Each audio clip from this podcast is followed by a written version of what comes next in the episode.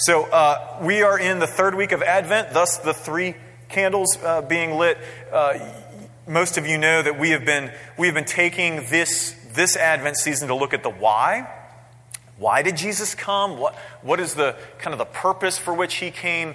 Uh, and we've been looking at that through, by, by using the, the hymn, the Christmas hymn, uh, Thou Who Is Rich Beyond All Splendor, to see what it was, because that hymn is all about Jesus uh, being in a state of something great and then leaving that to take on something not so great for us. And so this week, we look to the fact that Jesus went from the fullness of love to the terror of forsakenness for the glory of God and for our salvation. So if you have your place, we're in Mark 1 this morning. If you'd stand uh, in honor of God's word, that's our habit. We'll be reading two different passages.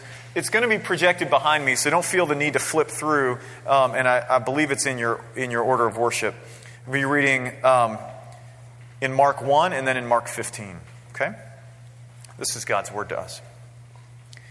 In those days, Jesus came from Nazareth of Galilee and was baptized by John in the Jordan. And when he came up out of the water, immediately he saw the heavens being torn open, and a voice, or and the Spirit descending on him like a dove, and a voice came from heaven You are my beloved Son, and with you I am well pleased.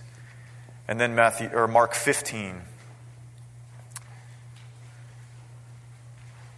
And when the sixth hour had come, there was darkness over the whole land until the ninth hour. And at the ninth hour, Jesus cried with a loud voice, Eloi, Eloi, lama sabachthani, which means, My God, my God, why have you forsaken me? This is God's word for our flourishing. Would you pray with me? Lord, as we come into this time, we ask for your blessing on, on it. You have called us here not just to worship, but to hear from you. And so we ask that you would open our hearts to receive what you have for us. Jesus, this season is about your coming. And so as we lean into uh, the purposes of that first coming, we ask that you would give us hope and joy at the prospect of your second. And we would look in longing anticipation for it. God, open our, open our minds to understand, our eyes to see you, our ears to hear from you. You alone hold the words of eternal life, Jesus. And so we ask this in your name. Amen. Have a seat. Now, uh, again, you remember I, we've been taking our cue from that Christmas hymn, Thou is Rich, uh, Beyond All Splendor. So, two weeks ago, if you were here, you'll remember what we talked about from uh, John's Gospel, from the first chapter, is that Jesus left omnipotent power to go to vulnerability for our sake. And then last week, we looked at how he went from a position of complete fullness, what the Bible calls wealth, because obviously we're talking about God being rich. We don't mean with dollars. Like it was satisfaction, fullness, perfection, left that to come to abject poverty, to emptiness for our sake. This week, though, we take on a, little more relational tone. We're going to talk about love. Talking about love is dangerous. It's dangerous for a couple reasons. First and foremost, it's dangerous because it's, uh, it's just essential to humanity. Everybody loves, right? Uh, the, the, the fifth century church father, St. Augustine, uh, used to describe it in terms of like that is the core of who we are. We are primarily, fundamentally lovers. And it, we will go after what we love. So we all have that experience. But the, the other side of it that's dangerous is that many of us struggle with the experience of being loved. It's just not been our norm. And so, even beginning to talk about it starts to touch places in our hearts we don't really want touched. Okay? Here's what we're going to see this morning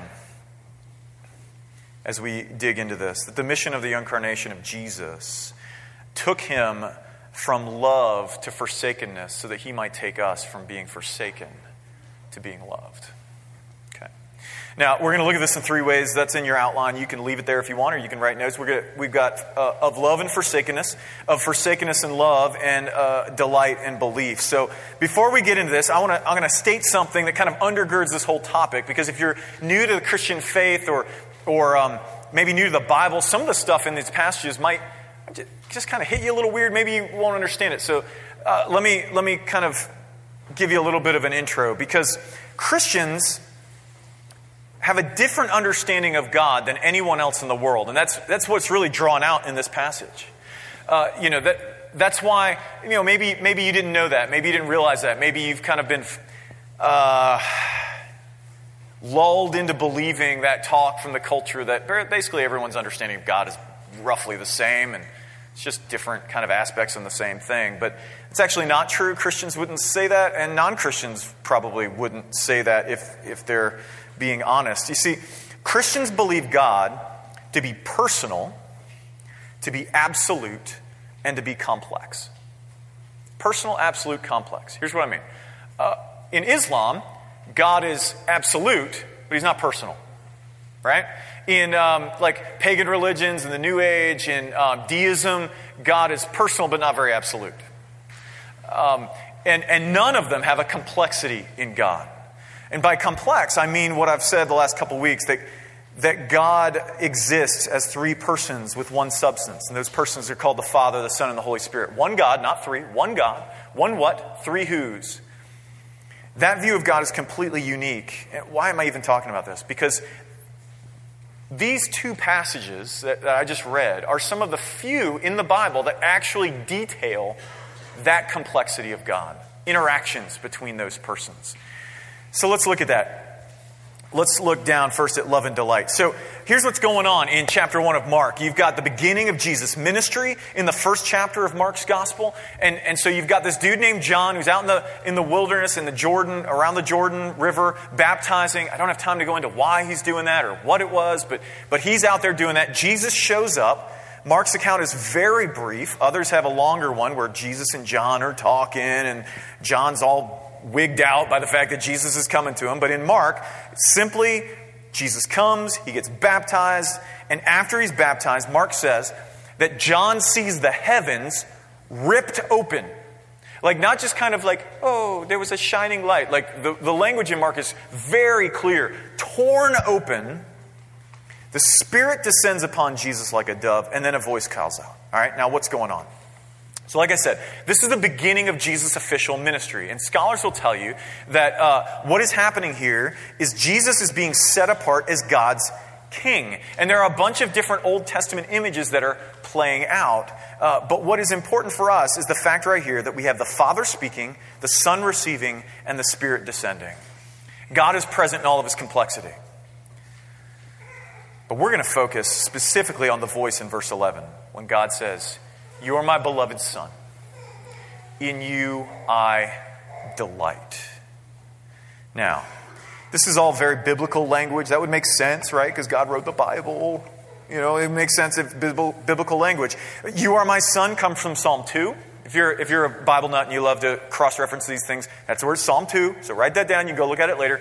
The, um, the one in whom the delight comes from, that's, that's from Isaiah 42.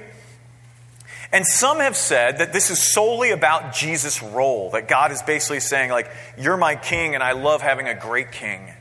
Um, that's, that is also being said, but it's not comprehensive. So stay with me for a minute because this is important. Two things are going on in this, this very short verse that's, that, that are key for us. The first is that when when he says, This is my son, that is grammatically something that's continual. Not something that happened in time, but a continual state. Okay, this is talking about Jesus as the Son forever. Uh, the last part about delight, it's very difficult to describe in English, but it means that delight is something that happened primarily in the past, not right then at the baptism. Now, why does this matter? It matters because what we are witnessing is not just how happy God is to have a good king. What we are witnessing is the kind of relationship God the Father has with God the Son. That word beloved is important because that is actually not a part of Psalm 2. Psalm 2 says, You are my son. But God adds it in here. And it means both the one I love and it means the one who is uniquely loved. And so God is saying over Jesus, This is my boy and I love him. I delight in him. It Sounds pretty awesome, doesn't it? Some of us in this room know what that's like. We know what it's like to be gushed about over. To have someone not just kind of love us, delight in us, but express that, to, to want to tell everybody else how much they love and delight in us. That's pretty cool. Others of us, though, don't have that experience, do we? See, we, we hear things like this, and we think to ourselves, yeah, right. Our heart starts to stiffen. We get a little tenser. We, uh, this can't be, this can't be right. Or we think to ourselves, well, that's good for him. Because you've long since assumed that this kind of experience is for others, but it's not for you, right? So if that's you this morning, here's what I'm going to ask of you. Um, I'm going to ask for you to suspend judgment for just a minute. Well, more like 20. If you can suspend judgment for the next 20 minutes, that would be great. Because I think God may have something more for you. Your experience is not abnormal, but it's also not complete.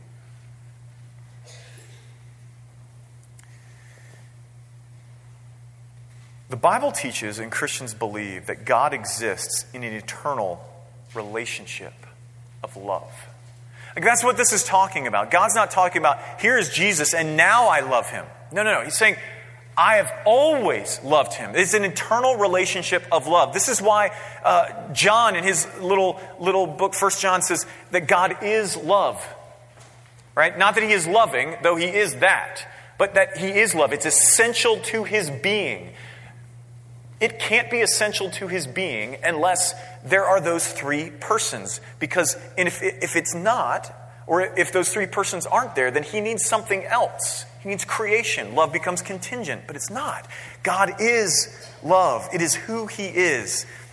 God the Son, the one we call Jesus, has existed for all of eternity in the fullness of being delighted in, of being loved totally and perfectly, and loving perfectly in return. Can you even imagine that? Never a question, never a doubt. Nothing but the fullness of love. Nothing but being enjoyed for exactly who you are forever.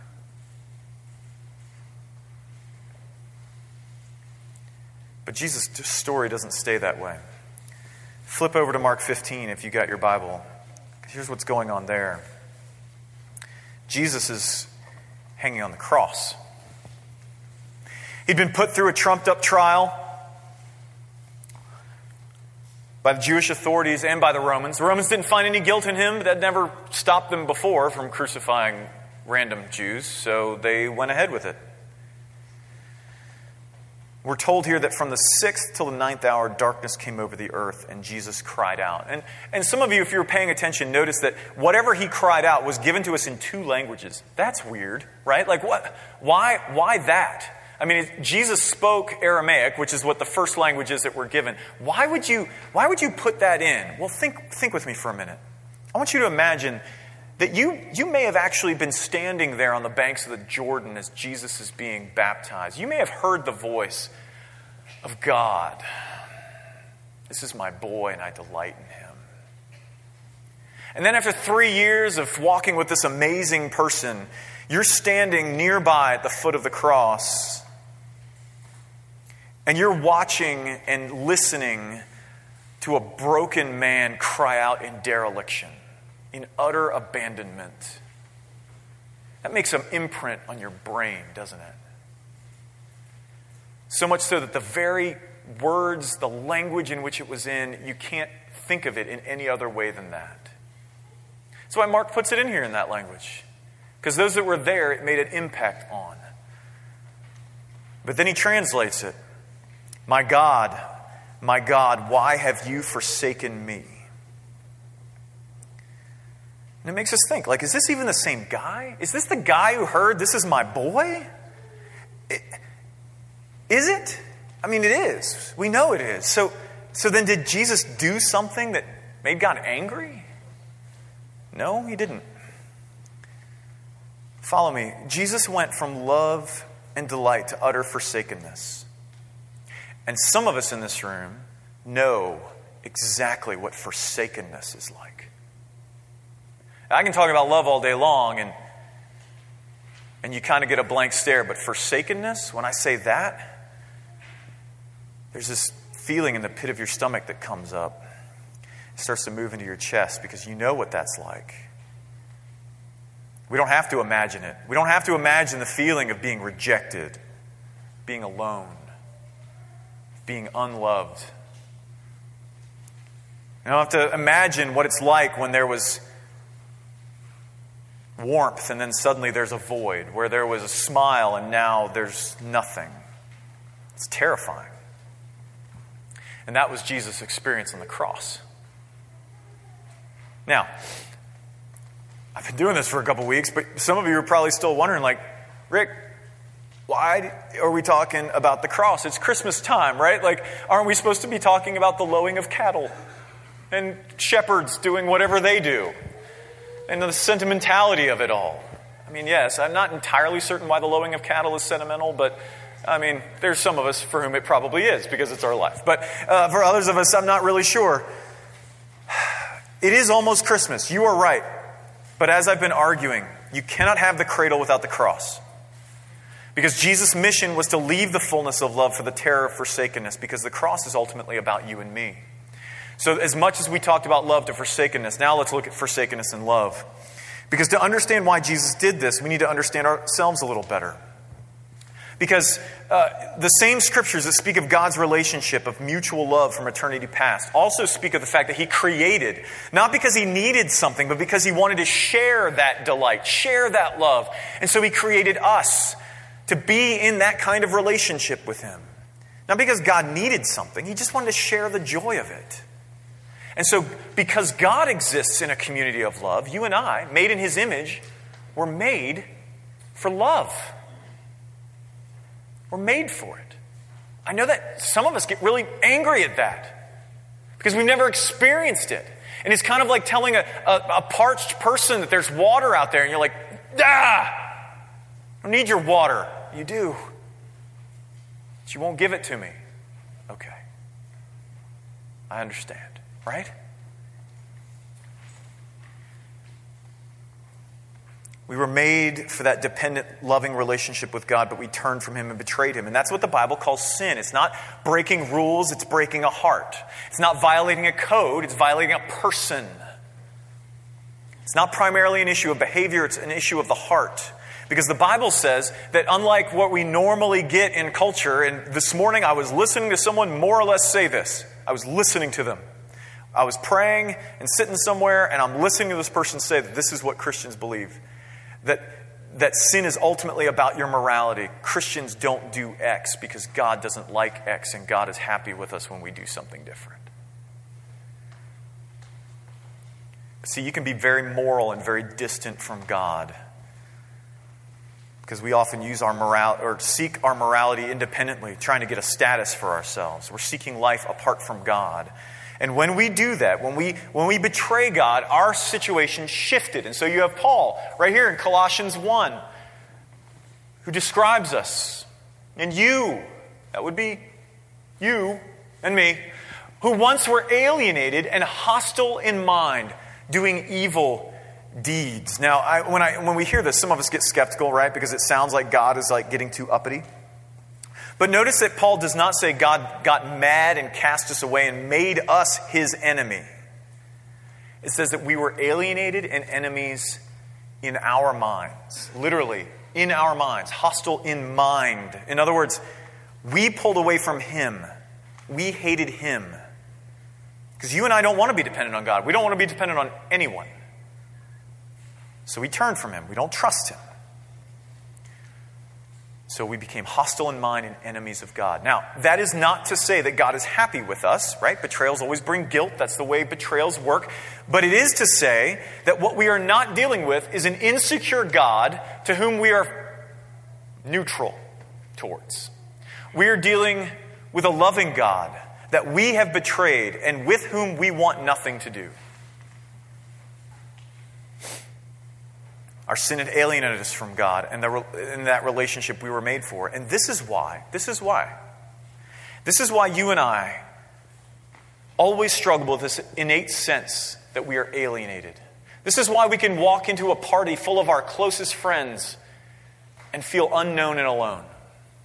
This is why you can find the one and still lay in bed at night lonely.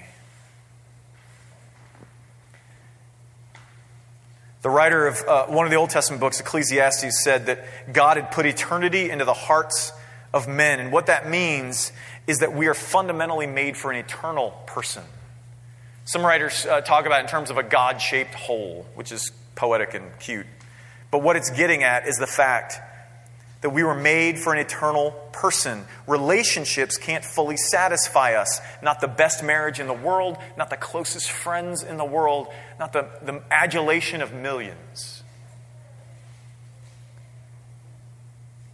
They can't fix our feeling of alienation because we were made for a relationship with God. Our problem is relational, but it's relational with Him. Now, let's bring these together. Why did Jesus come if only to be forsaken by God? Well, it's because God was looking for restoration with us. He was seeking that, right? So 1 John 3 1, as we look at adoption and love, 1 John 3 1, look at how, let's see what kind of love the Father has given to us that we should be called children of God. And so we are. And then, and then he says in another place, that same writer says in the chapter 1 of his gospel that those who received him, that is Jesus, he gave the right to become children of God. But how is it that aliens and enemies become sons and daughters? Friends, this is why Jesus was forsaken. I say this over and over, and I've said it a couple times in the series, and I want to make sure we get it. The logic of Christianity is always substitution. It is always substitution. We mess things up when we sought to become God, so God becomes human to make things right. To heal our alienation, to deal with our status of enemy, and He does it by taking our place. Jesus was beloved, He was delighted in. Not just in the, his baptism, but every minute of his life. He led that life of vibrant relationship with God that we were made for. But then he died that death that we deserve, that forsakenness that we earned. And that's what the cross is about. That's what Christmas is about. That's why that baby's sleeping in the manger. That's what he came for. On the cross, Jesus took the place of God's enemies. He was alienated in our place. Our sin earned us only judgment, but Jesus loved us by taking that judgment for us. So, why was Jesus forsaken? He was forsaken for me. Because I like looking spiritual a whole lot better than being spiritual. Because I am quick to turn from God to my distraction of the month to ease my feelings of inadequacy. Because I don't like being inconvenienced by people and this love thing. But because Jesus was forsaken, I can be called a child of God. And friends, this is why the, the work of Jesus is called good news, gospel, and not good advice. Because good advice would be what God gives us to, hey, here's some good advice to make you right with me. But good news is this is what I did to make things right with you, to make you right so that you can live out that rightness in the world. He bore the judgment of God's rejection we were due so that if we simply receive that gift in Jesus, we can enter into that relationship we were made for. Enemies can be children by faith. Forsakenness can change to belovedness by faith in Christ. Now, I want to bring this home to us in a couple ways. You and I were made for love. But oftentimes we make that, we make some loves carry more freight than they were ever meant to. Here's what I mean. The fact that we were made for love is why we hunger for it so much. It's why some of us in this room, when I talked about Jesus being gushed upon by the Father, got stiff in our hearts and started to tense up because we don't believe we will get it. The Bible tells us that we were made for a love that's eternal. That is why no matter how much love we get, it never seems like enough. And some of us are so starved for it that, that we'll do anything to get it and anything to keep it. Right? Because we want the love of others to tell us something about ourselves that I'm special, that I matter. to ease that feeling that something is wrong with me. In other words, to make us right. But that kind of love was never meant to carry that freight. Delight is the same, right? Because for many of us, the idea of delight, the idea of someone enjoying us, is so foreign, it seems so Pollyanna ish, that we have long since given up on delight and we're fine with being desired. Delighted in? I don't know. Desired, I can do. And, and we're far better, far more likely to settle for the idea of being possessed, being used, instead of being known. If you're looking this morning for love to make you right, can I suggest, it's just a suggestion, that so long as you are looking for love to do this for you, you'll never be free to love others, and you certainly will never be free to receive love because you'll be too terrified to lose it. Because if you love others, or if, if the love of others is what makes you right, then you will need to do whatever you can to get it and anything you can to keep it. It becomes a commodity to be chased. The Bible would say it becomes a God to be worshiped. You'll begin to look at people not in terms of how you can love them or enjoy them, but how you can do things to get them to love you. And you will be terrified of them learning something about you that will make them abandon you. And listen, some of you are like, Rick, you have no idea what you're talking about. Yeah, yeah. on this one I do. Because most of my adult life has been framed by abandonment. Abandonment of when I was a kid. I'm terrified of it. Just like you are. Some of you are. Some of you totally relate. You're with me.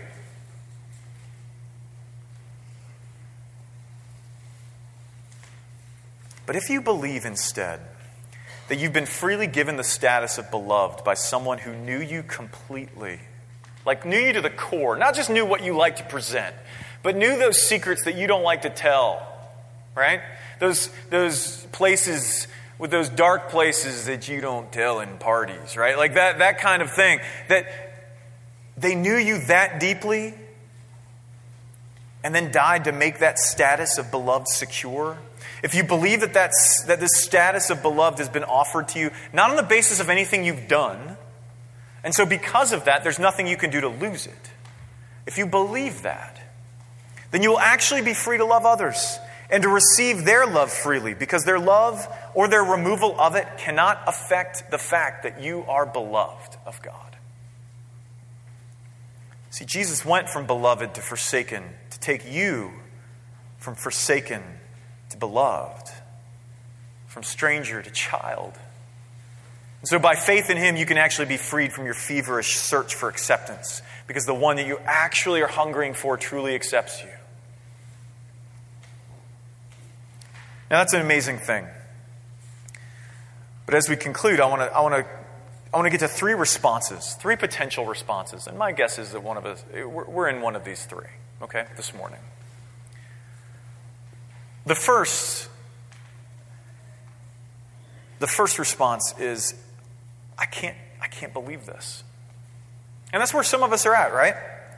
Because for many of us in this room, it's either too good or seems too foolish to believe that something can be given this freely, that it could be this true. I agree. It is that good.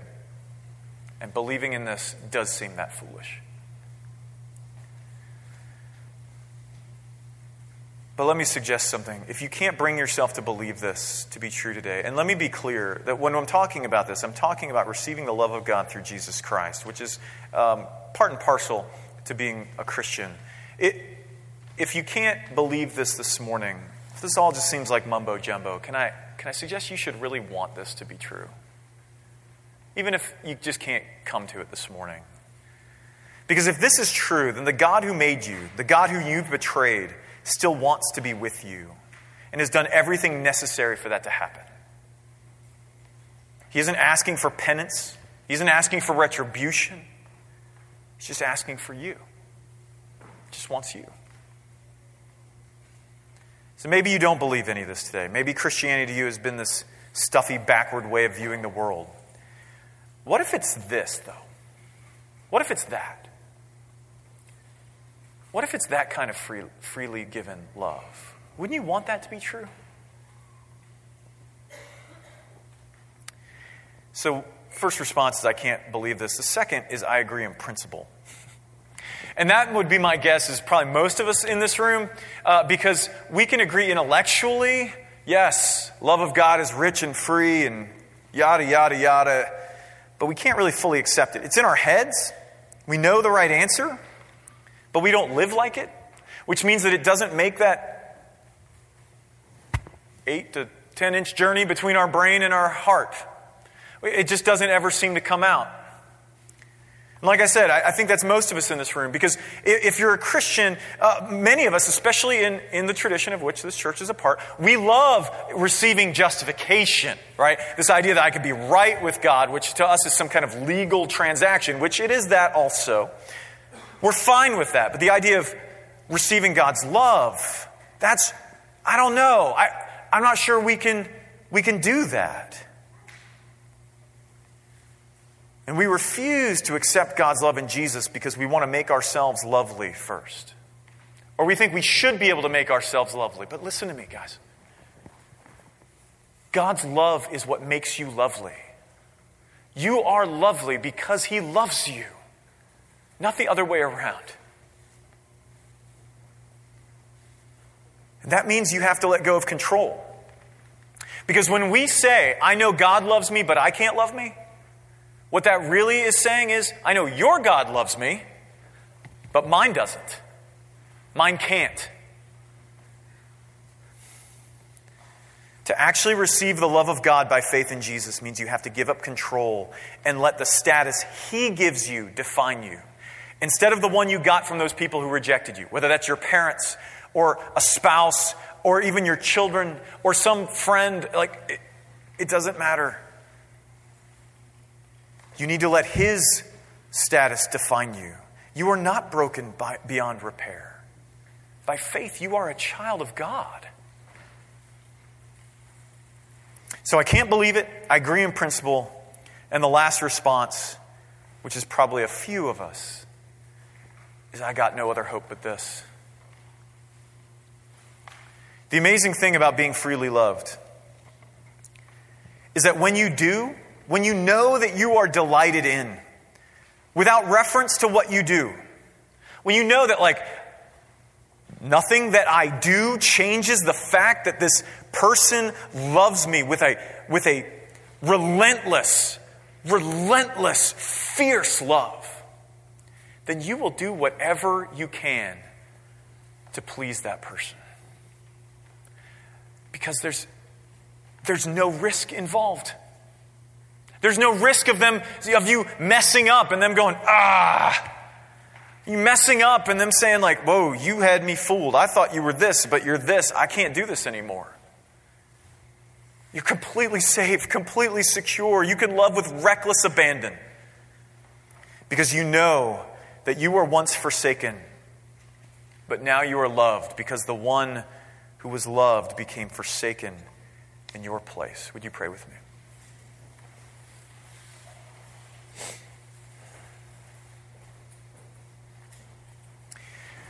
Father, during the Christmas season, most of our hymns, a lot of our, our thoughts, even as Christians, goes to the great cosmic significance of the incarnation. And it is significant.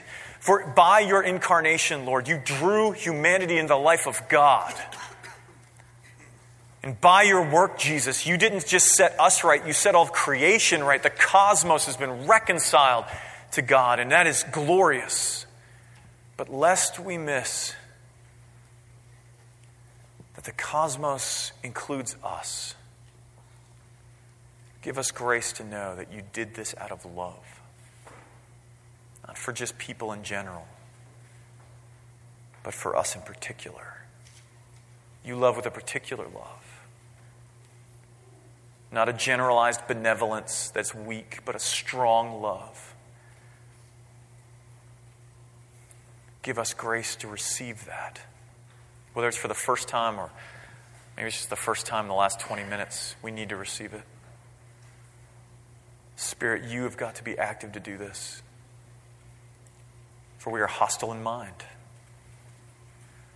So we ask that you would, and that as you make us secure in the love of God through Jesus, pray that you would make us lovers of others, to be showing the love of God in Jesus to other people, because that love has so filled us that it just overflows from us. We ask for you to do this for our good, for the city's good. We ask it in Jesus' name. Amen.